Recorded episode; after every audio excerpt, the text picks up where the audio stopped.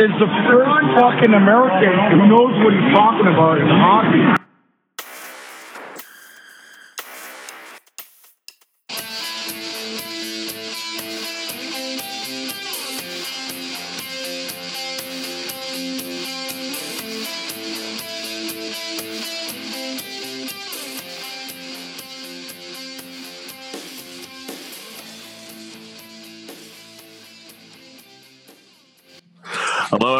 Welcome to episode four of Puck Me Sideways. I'm your host, Ro, and here with me is my good friend Tuo. Uh, we got a heck of a show for you tonight as we're going to cover some power rankings, latest hockey news, injury updates. We got some line changes and transactions, and of course, we got some fantasy pointers for you. Uh, Tuo, so how uh, how did last week look? Um, well, Rove, I'm not going to be honest with you here. Um, I feel like we're going to have a lot on the infirmary this week. Yeah, I've I've I have noticed that there has been quite a few uh, injuries that have taken place over the course of the last week. Yeah, I feel like there are a lot of injuries that happen, and it's a detriment to a lot of teams, and they have to kind of basically pick up and uh, tread water where they can, and that's that's been basically the story the last week. So I think that's that's going to play a big part into the uh, weeks coming up, coming coming into the next uh, couple of weeks here. So, uh, what do you want? You want to start with the power rankings because I think that's where we usually. Uh, well, let's start with the power rankings, and we'll go through the through all the teams right now. Uh, might be some shakeup, especially with some of those injuries, but uh, let's give it take a look. Yeah, so the power rankings this week. So I think there's no doubt about it as far as the number one team in the NHL right now, and that's got to be the Tampa Bay Lightning. They went 3-0 and 1 last week and the overall they're 7-1 and 1. They have a plus 12 goal differential and they're up 5 from the power rankings that we had them at last week and I think that's I think that's I think there's a lot of credibility to that. I you know, they just destroyed Pittsburgh last week 7 to 1. The top line's been clicking with uh, Stamkos, Kucherov, uh, Namestnikov. Uh, Vasilevskiy's been great. I think there's no reason to not rank them the number one team in the NHL right now. They're my top pick for the Eastern Conference. Uh, I thought it was going to be a battle between the Lightning and the Penguins as far as the Eastern Conference went, but I think Tampa Bay is just is is just setting the pace as far as the Eastern Conference goes.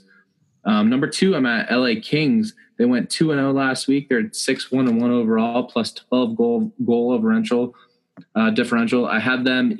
That's even for where they were at last week. They were number two last week. That top line of Kopitar, Kopitar has been turning it up lately. Uh, I don't know if you've noticed, but Dustin Brown, Kopitar, um, that's been a that's been a, uh, a lethal combination lately. Drew Doughty stepped up his game. I think he's kind of focusing on driving offense a little bit more than he usually does. I think that's been a big thing for the Kings lately. And Jonathan Quick has had a, a rebound year and so that's a big reason why LA is staying at my number two spot. Toronto, number three. Again, they were number three last week. And I think there'll be a lot of, there might be some detractors as far as why they aren't in the number two spot, but they went two and one last week. Uh, they're still at this, they're seven and two on the season, a plus 10 goal differential. Auston Matthews has obviously been driving that train. But the thing with the Leafs is that their depth is driving a lot of a lot of offense too, and uh, I think that's I think that's a big part of their success because a lot of teams are keying in on that Matthews line, and then the Kadri line, the uh, third line with um, uh, well whatever you consider the Leafs third line to be, but either way, it's Kadri down the middle and Bozak, Mitch Marner, James Henry. Like they have a lot of depth right now, so um, Toronto's a good pick for number three. Vegas, I got to stick with. I, I, they're up. I, I, I, bumped them up seven spots, and that's because they've showed me last week they they beat St. Louis on Saturday.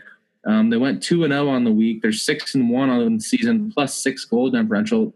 I think at this point we have to kind of take Vegas a little more seriously than I have been, and and I think a lot of a lot of people haven't been taking Vegas that seriously, but uh, they've been kind of they've been the team to beat so far as uh, this early on in the uh, season so far, uh, and they've they've had some tests with their uh, goaltending depth. Uh, Andre Fleury obviously is on the shelf. Malcolm Subban, we'll talk about that in the infirmary, but uh, Malcolm Subban has been playing well, but he actually just recently got injured. Oscar Dansk, a guy that you don't really hear that name very often, he's stepped into that number one role um, for them. So Vegas, I'm going to stick with them at number four, and right behind them is St. Louis. they're up four spots from where I had them last week. They went two on one in the last week. They're six two and one overall with a plus five goal differential. Jaden Schwartz has been just a, a monster. Um, if you took Yeah. him in, a, if you what were you gonna say? I said, unfortunately, I faced him last week in uh, uh, in fantasy. Unfortunately, Yeah, that's not a good week to have to face Jaden Schwartz. Um, he ha- he did have a hat trick last week. He's he's um he's been kind of driving the boat. It's not been Vladimir Tarasenko. Uh, Jake Allen's been playing well. Paul Stastny's kind of stepping up into that number one center role that St. Louis thought he was going to be. Um, Alex Pietrangelo is having a, is driving offense more again. Another defensive oriented two way defenseman that's kind of driving offense. Uh, I think St. Louis has done a great job. So I'm putting them at the five spot. Chicago is at six. They went one and one last week. They're five, two and two overall. The plus ten goal differential. They're down five spots. I had them at the number one spot last week because of how they've been playing. Um, I just think too many teams. Have, I don't think necessarily Chicago's been playing badly. I think it's just other teams have been playing better. Um, they had a tough week. They lost to St. Louis and Edmonton. So, you know, St. Louis is kind of, or Chicago, I'm sorry, is kind of in transition at this point. They're still figuring things out, but I think they'll be all right. Number seven, I have the New Jersey Devils. I had them at seven last week. I still think they're right in the middle of the pack. I think they've been playing well enough. Um, Nico Hischier, I know you're happy with him because he had that big game last week. He had two goals and an assist. Um, finally got a goal. He finally uh, hit the hit the back of the net. Yeah, that's the big thing with him. But I think he's going to be a guy that's going to stick around in New Jersey. He's going to keep getting top six minutes. And I think as far as you know, they're going to be tested a little bit with Cory Schneider going on the, on the IR. Again, I'll touch on that in the infirmary. Um, but I think New Jersey is a, a solid pick at number seven. Pittsburgh got bumped up four spots to number eight. They went two and one last week. They're five, three, and one overall with the plus nine, minus nine goal differential. Um, but a lot of that can be attributed to the they got shelled by St. Louis or Tampa Bay that seven one game where just everyone basically who shot the puck had scored. So I think, but I think Pitts, I think Pittsburgh's turned around. They were in the they were in the second leg of a back to back on that night, so they were probably a little tired. Um, but they had a good week. They had two wins before that, shelling at uh, Tampa Bay. Uh, Dallas, I bumped up. They were unranked last week. Uh, they went three and zero last week. Now they're five and three with the plus two goal differential. Uh, ben Bishop's been great. I think Ben Bishop. Uh, there was an article with the Dallas about the Dallas Stars actually about Ben Bishop, how he might be bringing up some past memories for Stars fans as far as um, Marty Turco goes, because he's kind of at that goal differential right now where he's been stopping a lot of pucks. Dallas just didn't score early on, and I think that was a part of the reason why they were struggling. But I think that top line has definitely turned it on a, a bit as of late. Tyler Seguin, Jamie Benn, especially. I think you're, uh, I think you're super happy about how Jamie Benn's turned it on the last. Yeah, or so. Jamie Benn's been awesome right now for me, especially. I mean, between him and uh, a couple of my other guys, it's been nice to see. Yeah, you also picked up John Klingberg, who's been contributing offensively as well. So I think Dallas, I think Dallas is starting to figure it out. So that's why I put them at the nine spot. Ottawa, I bumped them down six spots. I had them at four last week. This week I have them at ten. They went one, one, and one. They're four, one, and three overall with a plus nine goal, goal differential. Derek Brassard's been extremely hot. They just got Erik Karlsson back, but they just lost Bobby Ryan to an injury. Again, I'm gonna I'm gonna cover a lot of the infirmary. There's a lot of injuries that are gonna affect teams in the long run. But Ottawa's still in the picture. Philadelphia, I have at 11. They're up two spots from 13. They went two and one last week, five and three overall, plus 10 goal differential. Sean Gostisbehere has been just he's been what the Flyers fans, you know, last week last year was kind of I think it was kind of a sophomore slump, if you will. But I think he kind of figured it out. It was a little bit of a slump. We'll put it that way. Yeah, it was, it was, it was a lot bit of a slump. But that top line has made up for a lot of uh, deficiencies in the Flyers team. Couturier centering uh, Giroux and Voracek. That's been a great line. And when you couple that in with the depth that they have, I'm not, you know, Nolan Patrick's still skating on that third line, but that second line with uh, Simmonds on the second line, Simmonds is Simmonds is a uh, driver of offensive force. He he really knows what he's doing out there. So I think Philadelphia at the 11 spots good. They're up two spots. If they keep playing the way they have, um, Brian Elliott hasn't been exactly a world beater, but he's been what the Flyers need, and that's a quality goaltender. So moving on to the 12 spot, I'm going to Nashville, who also was unranked last week. They went two and one last week. Uh, they're four, three, and one on the season with a even goal differential. Pekka Rinne has been on fire.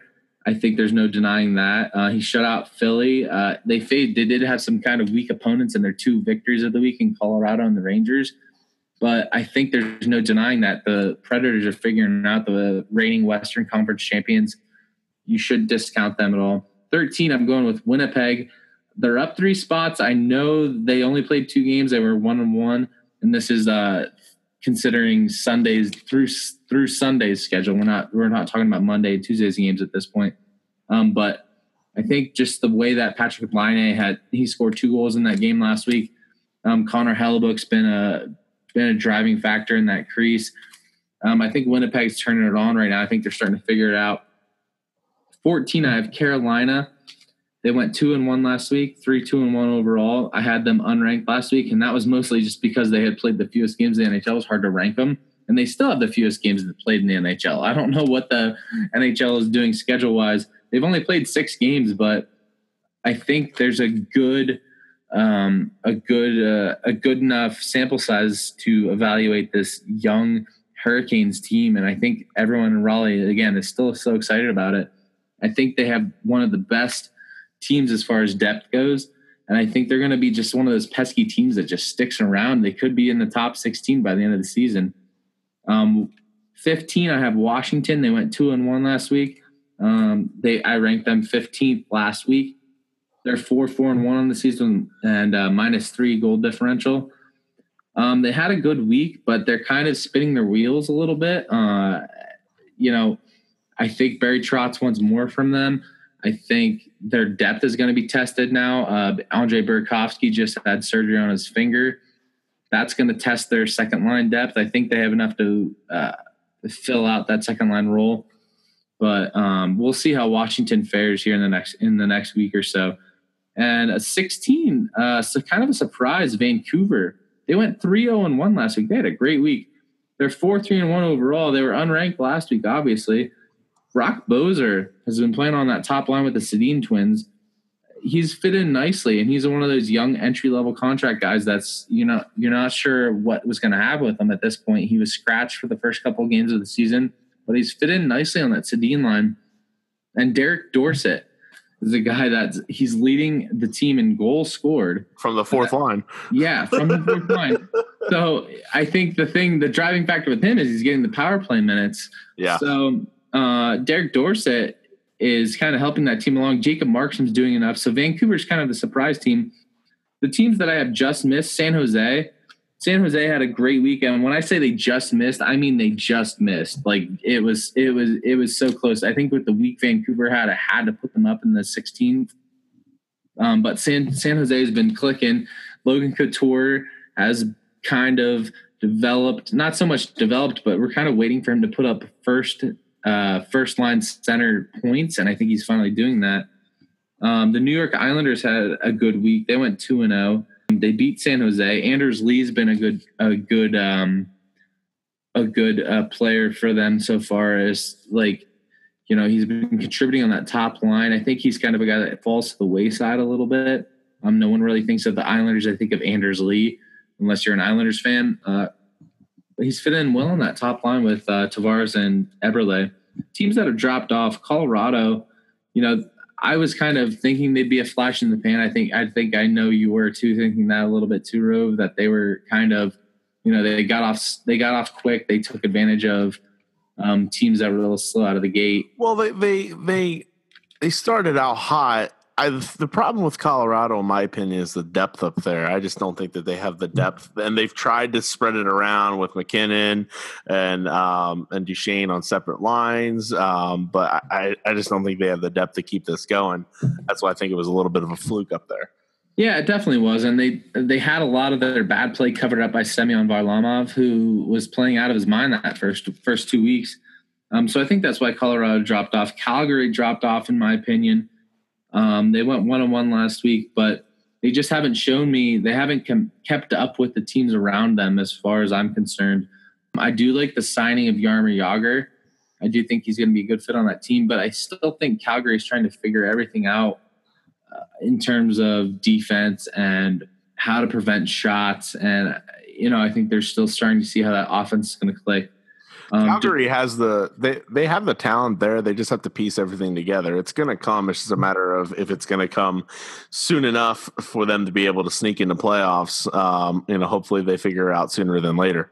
Yeah, and that's the big thing too. These top, you know, eight teams that I say are pretty much solidified in the top sixteen. Maybe you know, Sands New Jersey. So I think there's a lot of room for shuffling around as far as the next weeks go. So Calgary can definitely be in that mix. Um, Mike Smith's been playing really well. He started every game so far for Calgary, so that might be something you want to monitor. Um, another team that dropped off from our rankings last week, Detroit. I think every Red Wings fan knows how abysmal of a week that the Red Wings had. They went 0-3 and 1. And Scott Blashill, the coach for the uh, Red Wings, just ripped them apart, you know, saying unacceptable. This is not how we should be playing. So I think the Red Wings kind of – again, it was another one of those teams that was kind of covered up by their goaltending. Jimmy Howard was standing on his head that first week or two. And I think they're coming back down to earth a little bit. But I still think Detroit, you know, Detroit has the tools there. Like you said before in week one, I think it was, they have a young core and they just need to figure it out. And I just don't think it's happening right now for them. And, you know, they face a tough schedule. And, they got routed by a um, you know the one team that they did that was kind of weaker was Vancouver and they got routed by them and that's where their their coach felt that they were embarrassed so um, Detroit has a lot to figure out right now so that's kind of where we're at as far as power rankings go. Um, all right. Well, based off of that, uh, let's move on to our three stars and attendee. Um, so right now we're going to go over our three stars uh, for the last last week, as well as our goaltender of the week, and we might have a couple honorable mentions in there. Um, so uh, why don't you give your rankings and I'll see where exactly I compare with that, and uh, we'll go from there. Yeah, so I tried to when we first installed this segment, I was kind of trying to keep it away from what NHL.com suggested, but at this point, especially last week, I think there was no denying who they chose. Um, the third star of the week definitely had to be Logan Couture. I think the Sharks took big steps. They were kind of struggling out of the gate, and Logan Couture had five goals and seven points in the three games he played. He had a hat trick versus the Islanders last week. So I think Logan Couture is kind of realizing, you know, it's kind of a passing of the torch as far as first line centers go. Joe Thornton's not what he used to be. He Logan Couture needs to step up and provide more offense and let Joe Thornton kind of sink back into that secondary role. And I think that's what Sharks the Sharks are kind of envisioning. They were envisioning that for a while. And Logan Couture struggled with injuries, but uh, there's no denying he had a good week. He had a great week. So I think he's been a big part of the Sharks' success and why they just missed on my power rankings. If they keep that up, I think there's definitely a chance that they're going to be in that top 16. My second star of the week, Nikita Kucherov, five goals, eight points in four games played. Against Pittsburgh and Detroit, he had two goals in those games alone.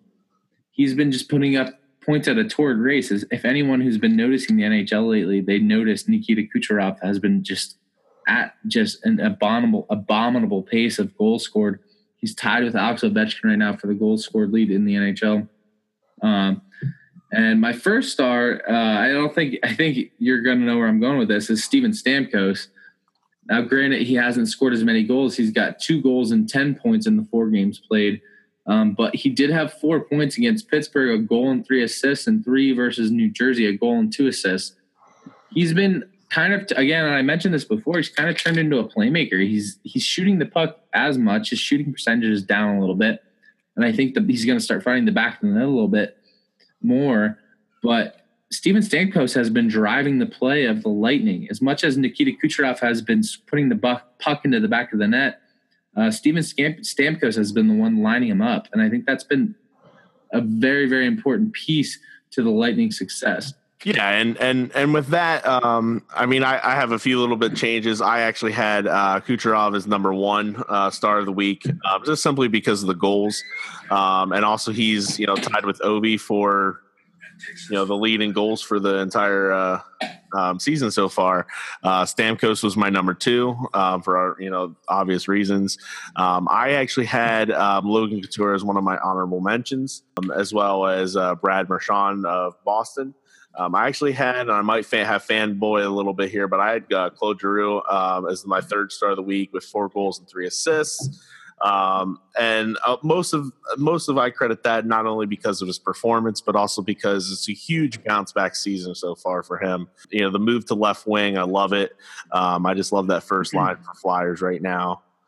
Yeah, I definitely agree. I think that Claude Giroux definitely had a good weekend. He's been driving part of that Philadelphia offense. I just think that the way things are going, that Logan Couture, you know, is is kind of creating more offense and things. But I think Claude Giroux, that you know, as you mentioned, that move to the wing has been very, very good to him, and I think it's because partly he doesn't have to uh, participate so much in the in the defensive factor of the game. You know, as wingers go, Exactly. Yeah. They, they don't they don't have to run and and Couturier is actually a really good uh, defensive center. Um, he has been for a while, and that's why they've usually played him on the penalty kill in years prior. Um, and now they have him lining up as center, and with uh, Giroux out there on left wing, I think it just allows and opens Giroux up a little bit more uh, to be the offensive power that he can be and should be. Um, and that's what the Flyers have needed. And Voracek over on the right wing has, you know, contributed greatly. He hasn't he hasn't scored a goal yet, um, but he's definitely added plenty of assists along the way. Yeah, and you look at a guy like Voracek, you look at a guy like Kuznetsov who has 12 points on the season, but yet to score a goal. So I think that's an important part of any team's top six is the guy that's going to set players up. Um, so moving on to our goaltender of the week, I think it has to be Andrei Vasilevskiy, and I think you're know, I think yeah, full agreement. Um, very happy about his performance right now, just for fantasy uh, purposes. But yeah, Vasi's just been he's been huge. This, I mean, he he only allowed one goal to Pittsburgh. Um, he shut out Columbus. Uh, I mean, he he's just been on fire this Yeah. last week. This entire season, he he's just he's been rock steady. Yeah, and that's actually my performance of the week was that 43 save shutout versus Columbus. 43 saves. I mean, people don't realize that's a lot of pepper. That's a lot of rubber to face your way. He let he only let in three goals on hundred shots in the last week. I counted him up, and it, it that's that's phenomenal. And he's a he's a big reason as to why Tampa Bay is so much, having so much success uh, this season. So I definitely am going to have to agree with you on that uh, goaltender of the week. There, I don't think there's anyone even comparable at this point. No, absolutely. Um, do we have any uh, you know transactions? Anything like you know recent hockey news line combinations? Yeah, Brove, I think we we had a few transactions. Let me just let me just um I just wanted to interject. I meant to kind of talk about this in the last weeks, but um that sound clip that we played before the show, um I think if any of you had listened to it before, so I just want to put a little context as to what people are hearing there. And Rove, you weren't there for this. Steve was. My my roommate Steve was there for this. So basically, him and I were down for, you know, we just decided that we want to go down to Nashville, take a little road trip, you know, have some fun. And uh, we were down in Just Nashville. boys, boy, being boys. Boys being boys, exactly. so we were down on this bar in Nashville. So we went and caught a Predators Jets game. And I will say again, this is, uh, you know, I mentioned this a few weeks ago, I think two weeks ago about Columbus, how good of an environment was. If you want to catch a hockey game and see a good environment, go to Nashville.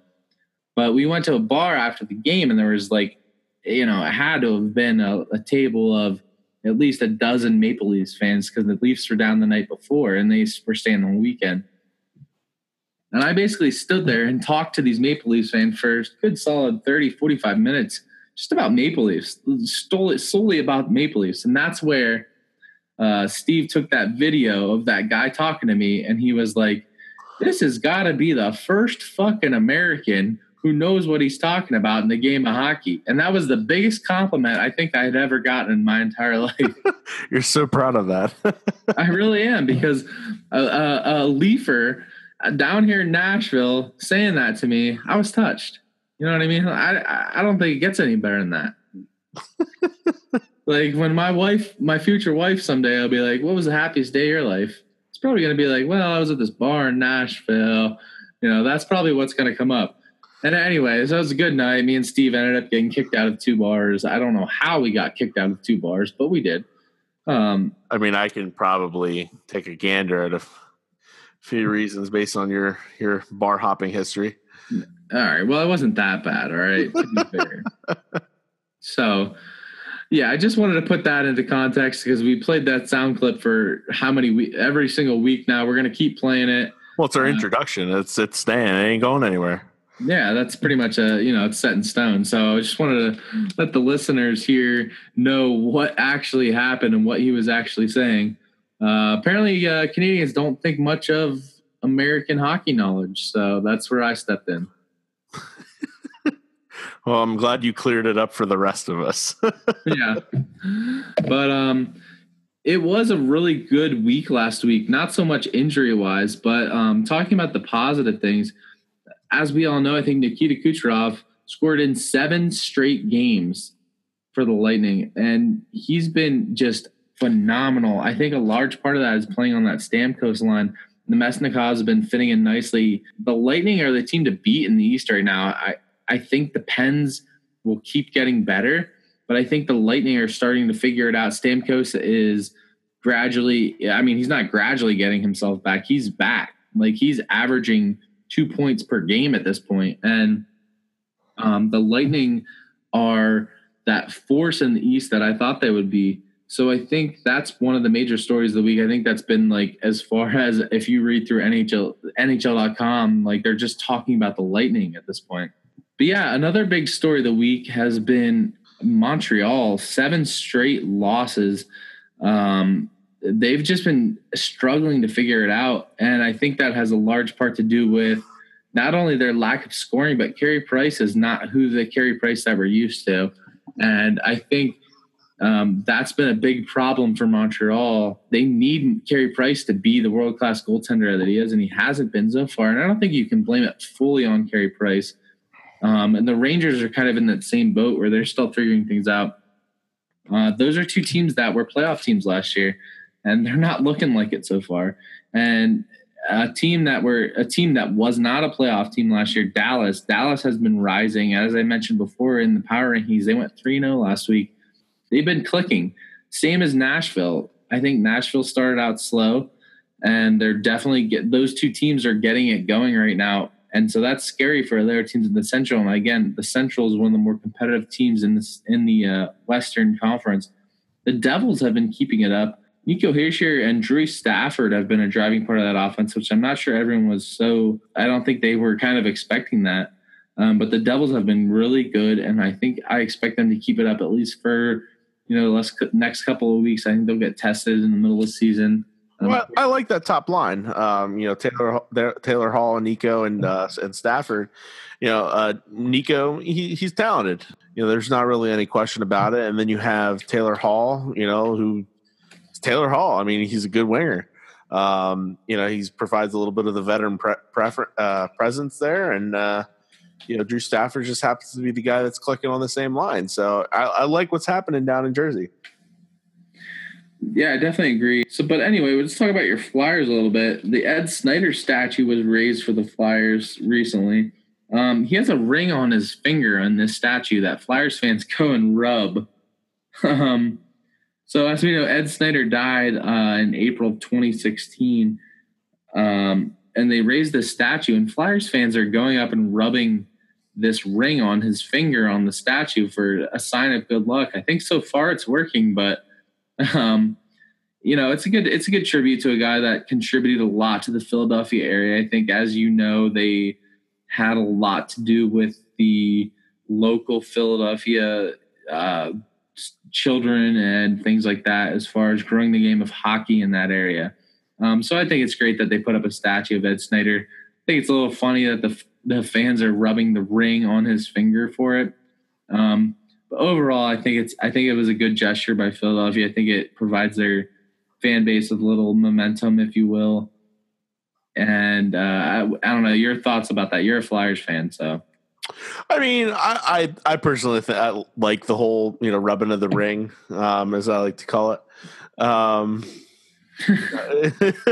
it's just you know it's just something it's it's fun you know for a flyers fan. I think we needed that specifically you know as a community just because you know the facts are flyers haven't been good in that many recent years. I mean last year was just dreadful.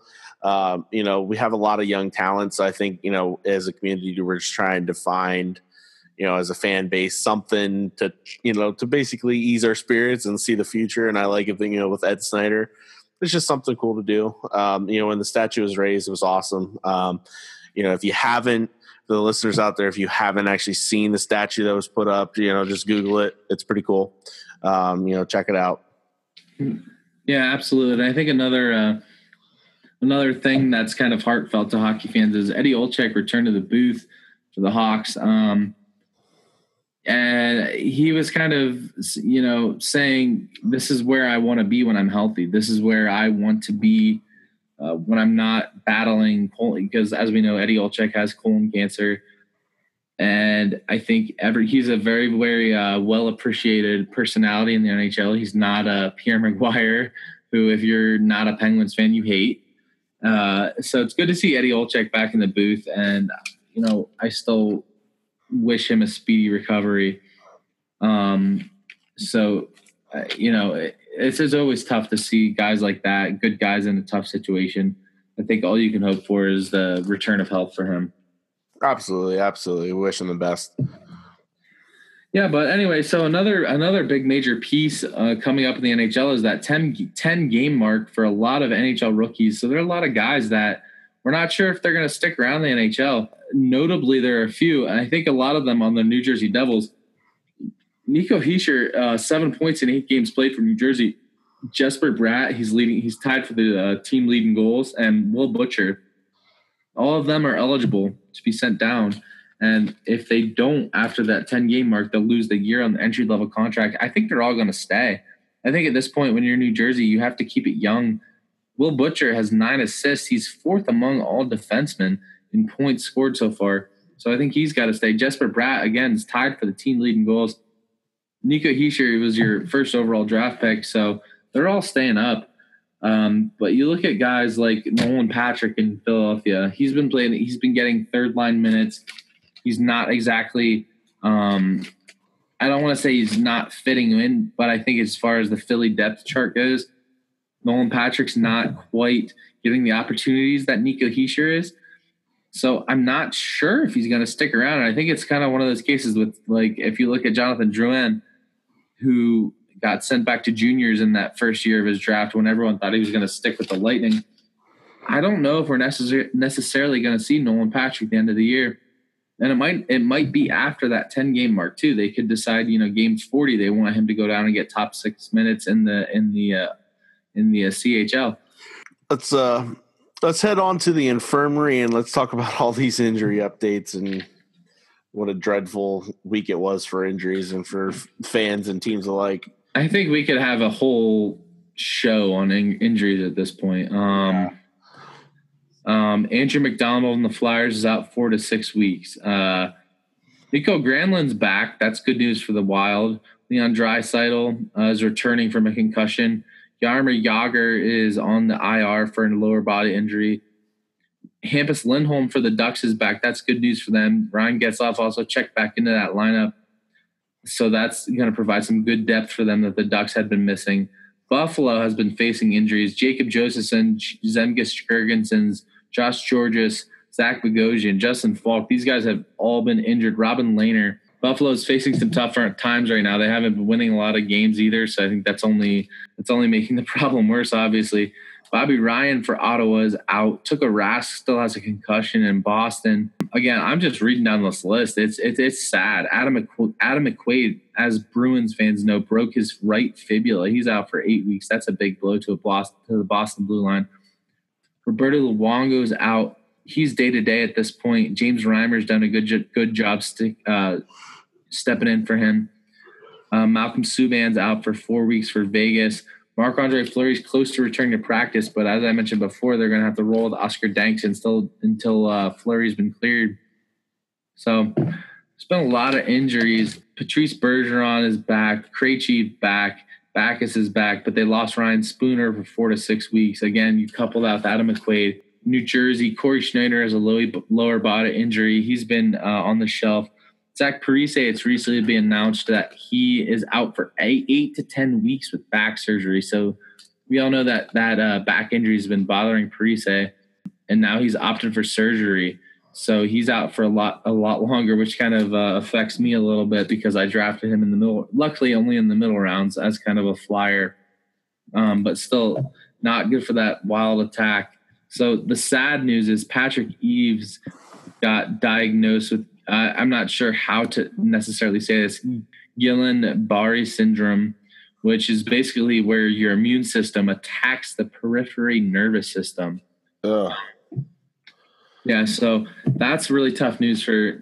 I'm not even gonna say that's tough news for the Ducks. That's that's tough news for the Patrick Eaves family. Um, you know, Yeah. you hate to see guys like that. You know, when you look at Bryan Bickell, uh, when he uh, suffered from his injuries, um, Brian Boyle had, you know, cancer and stuff like that. So you hate to see stuff like that. Ole Mata had cancer. Chris Letang had a tumor. Anything that's something, you know, where you just take a step back and don't want to look at hockey anymore and just look at the quality of life that that person's going to live. Um, you have to just hope for Patrick Eaves and his family at this point that they're that they're uh, you know going to hang in there and stuff. But on the brighter side, so I just did mention Brian Boyle. He just returned to practice. He's been getting treatment for his cancer. Um, uh, there was a nice ovation for Devil from Devils fans at that practice for Brian Boyle. Um, but so it really is. It's it's it's a sad list as far as personnel goes, and a sad list when you look at the effect it has on on lives because there's been a lot of um, sad news, sad injuries in the NHL going into this year. Yeah, it's been tough. It's it's been a rough it's been a rough uh, off season. It's been a rough you know this like first what three weeks of the season. Um, you know, just we just wish you know those guys that you know were injured or you know that you know have suffered a little bit you know of an extensive medical condition. You know, they just you know get the care that they need and you know best wishes to them and their family. Yeah, absolutely. Um, yeah, moving on to the transactions of the week. Um, there actually were a few movements that you wouldn't expect. Andreas Athanasiou uh, re signed with the Red Wings for a year, 1.387 mil. That's a good bridge deal for the Red Wings. He's a good, talented player. Um, he's going to be a big part of their future as long as they can lock him up after this one year deal's expired. So I think they had a good deal there. Um, Brooks Laich signed with the LA Kings, and that was kind of uh, a reaction to the Jeff Carter injury. So he's kind of filling in on that fourth line, and everyone's kind of bumping up a spot in the center center role for LA Kings. Riley Sheahan went to the Pens Pens for Scott Sullivan.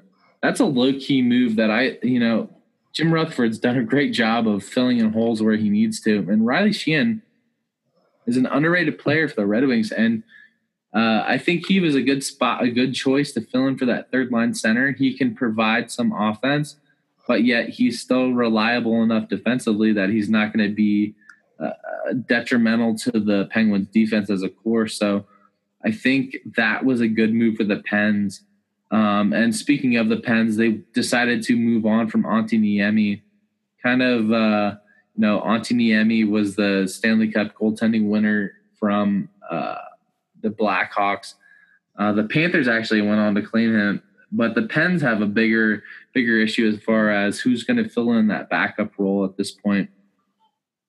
Uh, I don't think I think Antti Niemi was a good choice in the offseason based off his tracker record, but once you saw what he was going to do, or once you saw what he did do as far as the season went on, I think it proved that he wasn't the right guy for that role. So it'll be interesting to see what the Pens do as far as who's going to back up Matt Murray so he can't play every single game of the season. Right. Yeah. I mean, the the Penguins, the as a group, they just need to figure, still figure out what they're doing. I mean, the talent's not there. I mean, Matt Murray is Matt Murray. He's great, uh, you know, defensively. But the Penguins, they just been they've gotten blown out now twice in the first you know three weeks of action. Um, very uncharacteristic of them. Yeah, I'm not sure what's going on. If they're just you know a little hungover from the championship of last year or what. But yeah, the Penguins. I mean, I will gladly continue to watch them lose, but yeah, a lot of hockey fans will. But I'm right there with you. it, it's it's something that it, it's you know raising a few question marks as to why what's going on you know out there in it. Yeah, but I think it's a good storyline. Everyone wants to always see what's going on with the defending Stanley Cup champions. So uh, it'll definitely be interesting to see going forward. All righty, let's move on to uh, a trophy watch and see what you so see what we got going on. So last week we talked a little about the Calder Trophy and who was in the front running uh, pack as far as rookies go. This week I'm kind of want to talk about the Vezina. Um, I know it's a little bit early, and a lot of it depends on you know team success. But I think at this point, uh, Sergei Bobrovsky again is is backing up his uh, title more more than anyone thought he would. I don't know. He's kind of more of a regular season goalie at this point. I think that's what everyone thinks of him. But um, he's been kind of driving the driving the uh, force in Columbus.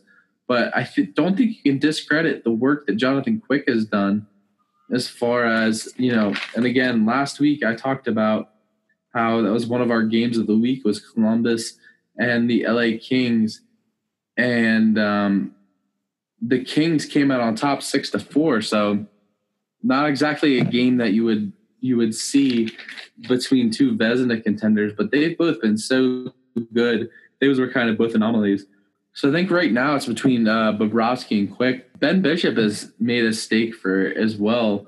Uh, he's kind of held Dallas in games at this point, and until they once they get their offense clicking, he has a lot more room for error. Corey Crawford's been great, as we talked about. Um, Andrei Vasilevskiy's been great. So the Vezina Trophy, I think right now between Bobrovsky and Quick, um, both have save percentages well over that 930 mark, which is kind of the benchmark that Tim Thomas set a few years ago. I don't think many goaltenders are going to reach that.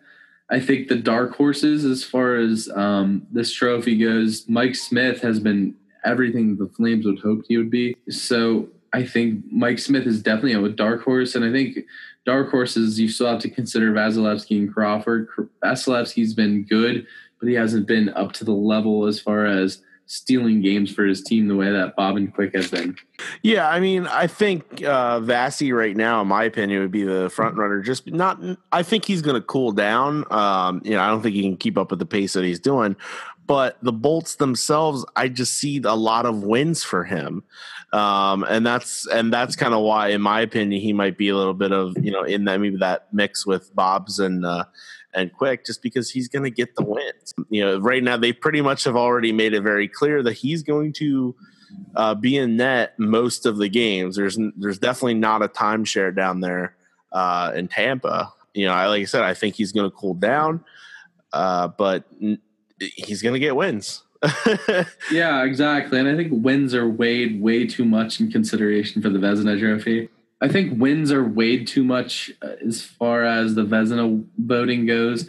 I think save percentage should be weighted more heavily because the I mean it really is who's the, been the best goaltender. So wins are more of a product of the team as far as that goes as well. Uh, goals against average again is a is a stat that is a team oriented stat. So I think save percentage is a much much bigger thing. I think they have to delve further into the advanced analytics and see, you know, what's their save save percentage in high percentage shots? What's their save percentage five on five? What's their save percentage on the PK? I think those truly will show um, the colors of the best goaltenders. But I think Bob and Quick have been the guys as far as um, who are the leading candidates so far. All right, so let's talk about some fantasy pointers here. Uh, Teal, what can you tell us so far? Uh, so I think one of the big fantasy pickups for this week uh, is definitely James Reimer, and that's because Roberto Luongo is on the IR. Well, he's not really on the IR; he's more so day to day, and I think uh, he's ruled out until the weekend. And I'm pretty sure that the Panthers are going to roll with James Reimer until Luongo is fully recovered because Reimer's been good. So there's no reason, and that's why they brought Reimer in because they knew Luongo was getting old. So I think Reimer is a guy if you need goaltending help at least for the next week or so. Um, he's a guy that you want to target. Uh, Rove, who do you who have you seen so far? Um, I got three guys um, that I like. You know, specifically if you are in a deeper league, um, you might want to let, take a look at uh, Nick Schmaltz um, for uh, Chicago. Um, he's he's healthy now, and he's centering uh, Patrick Kane's line. And as we know in prior history, Patrick Kane makes everyone better. So you know, he might be a guy that you might want to monitor, look at. Um, you know, if he starts catching fire with Patrick Kane and you need help at center, I would, you know, scoop him up. Um, Yeah. Another guy. Sorry, sorry. I just want to say, yeah, um, Nick Schmaltz is a guy that kind of started off hot for the Blackhawks. He kind of drifted off a little bit. Everyone was a little more focused on Ryan Hartman just because he had more hype going in. I think. Um, Right. But Nick Schmaltz is kind of filling that Artem Anisimov role that Anisimov had last year when he was the guy that was playing that second line center role with the Blackhawks. So I think Nick Schmaltz actually has a little higher ceiling. So um, I definitely agree. Nick Schmaltz is under owned as far as again we're talking in ESPN. I'm sure Yahoo's not um, far behind as far as ownership goes, but um, no, that's definitely a good pick. Um, another one I have is Bryan Rust uh, for Pittsburgh. Um, obviously, I know Pittsburgh's playing down right now, uh, but this is a guy that's playing top six minutes uh, right now. He's listed playing with uh, you know on the Malkin line uh, with Kessel as well. Um, you know he's playing the left wing spot. Um, in ESPN, he has right wing eligibility. Um, not 100% sure on what he has on Yahoo. Yahoo sometimes has a little bit extra dual. Uh, but ESPN, yeah, he he's has right wing eligibility. He's going to give left wing eligibility because that's where he's playing. Um, he has also been on the Crosby line as well. Uh, the only thing he doesn't have going for him is he's not on the top uh, Penguins power play. Uh, he's on the second power play unit. Uh, but still, you know, even strength, he's either going to be playing with Crosby or Malkin, uh, which you know typically is going to uh, equal fantasy points. Uh, so again, you know, if that's somebody that's in a little bit of a deeper, you're in a deeper league spot, you know, you need help out with wingers. You know, feel free to look at him. Yeah. Um, Bryan Rust has been good all season long, and it's not easy to crack that top Penguins power power play. Patrick Hornqvist is kind of uh, in a good spot as far as that goes because he's a guy that's playing on the third line, basically on even strength, and he's still that net front presence that they need with all those skilled players. So um, Bryan Rust is a guy that's that you know he like you said he may not be playing on those top power play minutes but he's getting the even strength minutes with with skilled superstar players such as Evgeny Malkin. He's playing on that Malkin line, as you said, on that right wing, and he's actually been picking up basically an assist per game. Uh, so he's kind of he kind of falls to the wayside as far as uh, who guy who players think aren't going to be available. So the Penguins' top six is, six is going to be something you want to monitor all season long because it's going to be interchangeable between uh, Guentzel, Hornqvist, Rust. Uh, Hagelin was recently on the left wing of, getting Malkin, so I think uh, Sullivan's trying to experiment with his lines a little bit there. So the first power play unit is going to stay pretty much the same, but that second unit's where you want to keep an eye and who's going to be up in that top six. My last guy, now this is, I mean, this is a big sleeper pick. You know, you be in a real deep league if you're going to look at him. But, you know, even if you're not in a deep league, at least put him maybe on your watch list. But that's going to be Sam Reinhart right now. And I know he's played horrible um, so far this season. Um, you know, this is a guy that showed a little bit of a spark last year. I mean, not necessarily, you know, we're talking, you know, he's going to be in a, you know, a fantasy stud or anything. But right now, they he, he's been moved up um, on even strength um, with uh, Ryan O'Reilly and uh, Jason Pominville. So he's playing on the second line on left wing, and then he's also um, on the power play. He's with uh, Jack Eichel. Um, he's playing right wing on the power play. Um, so that might be you know a, a guy that you might want to look at to see, you know, in a deeper league and just see, you know, how he does. I mean, worst case scenario is he just gets bumped down and doesn't really produce, and then you don't have to worry about picking him up. But he could, you know, catch a spark. He is playing with some talented guys. Yeah, and Reinhart was a guy last year that showed great chemistry with Jack Eichel. So um, I think it was only a matter of time before he got started getting top six minutes. He was playing on that third line in Buffalo, but Buffalo has a lot of offensive firepower. And I think they were just trying to find the right combination. If if uh, Reinhart sticks in that top six group, that's definitely a guy that you want to keep an eye on, despite the fact that he started out of the gate slow. uh, I think talking to a guy like you, Rove, somebody who picked up Alex Galchenyuk, who uh, has been up and down the lineup in the Canadiens, he might even be traded. But that's you know besides the point. But he's kind of in a similar mold as far as Sam Reinhart goes, where he's been, like I said, up and down the lineup. He could fill in that top six role if he needs to, and I think that's what he needs to get as far as minutes go. So if he's you know is on that first or power play second uh, power first or second power play unit in Buffalo, he's going to get some scoring chances, and I think he showed last year what he was capable of. I think his third line designation was temporary and I think Zemgus Girgensons is going to be kind of the guy on the chopping block as far as who's going to lose minutes. And I think that's I think that's rightfully so, based off of how much chemistry he showed with Eichel last year. So well, I, uh, and you could do a thing like you know, yeah, I, I picked up Galley here um, what last week, and I literally had him for one game, and that and I picked him up because I saw he was with Max Pack on the uh, top line. And I was like, okay. I mean, the kid's not awful. I mean, he has some talent. It's just a matter of can he piece it together. Maybe this is the, you know, maybe he finally clicks. He didn't. He got shot back down to the fourth line, and I dropped him.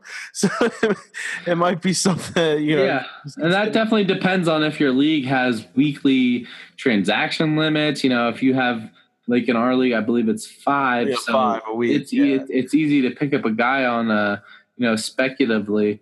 Um, so Sam Reinhart could fall into that category where if you have an empty roster spot of a guy who's not producing, a guy who you basically drafted as a flyer, and want to get somebody in there who has a chance to produce, um, Reinhart, Galchenyuk, um, I think Evgeny Evgeny Dadonov is still too little owned in fantasy leagues around around the world. And ESPN goes.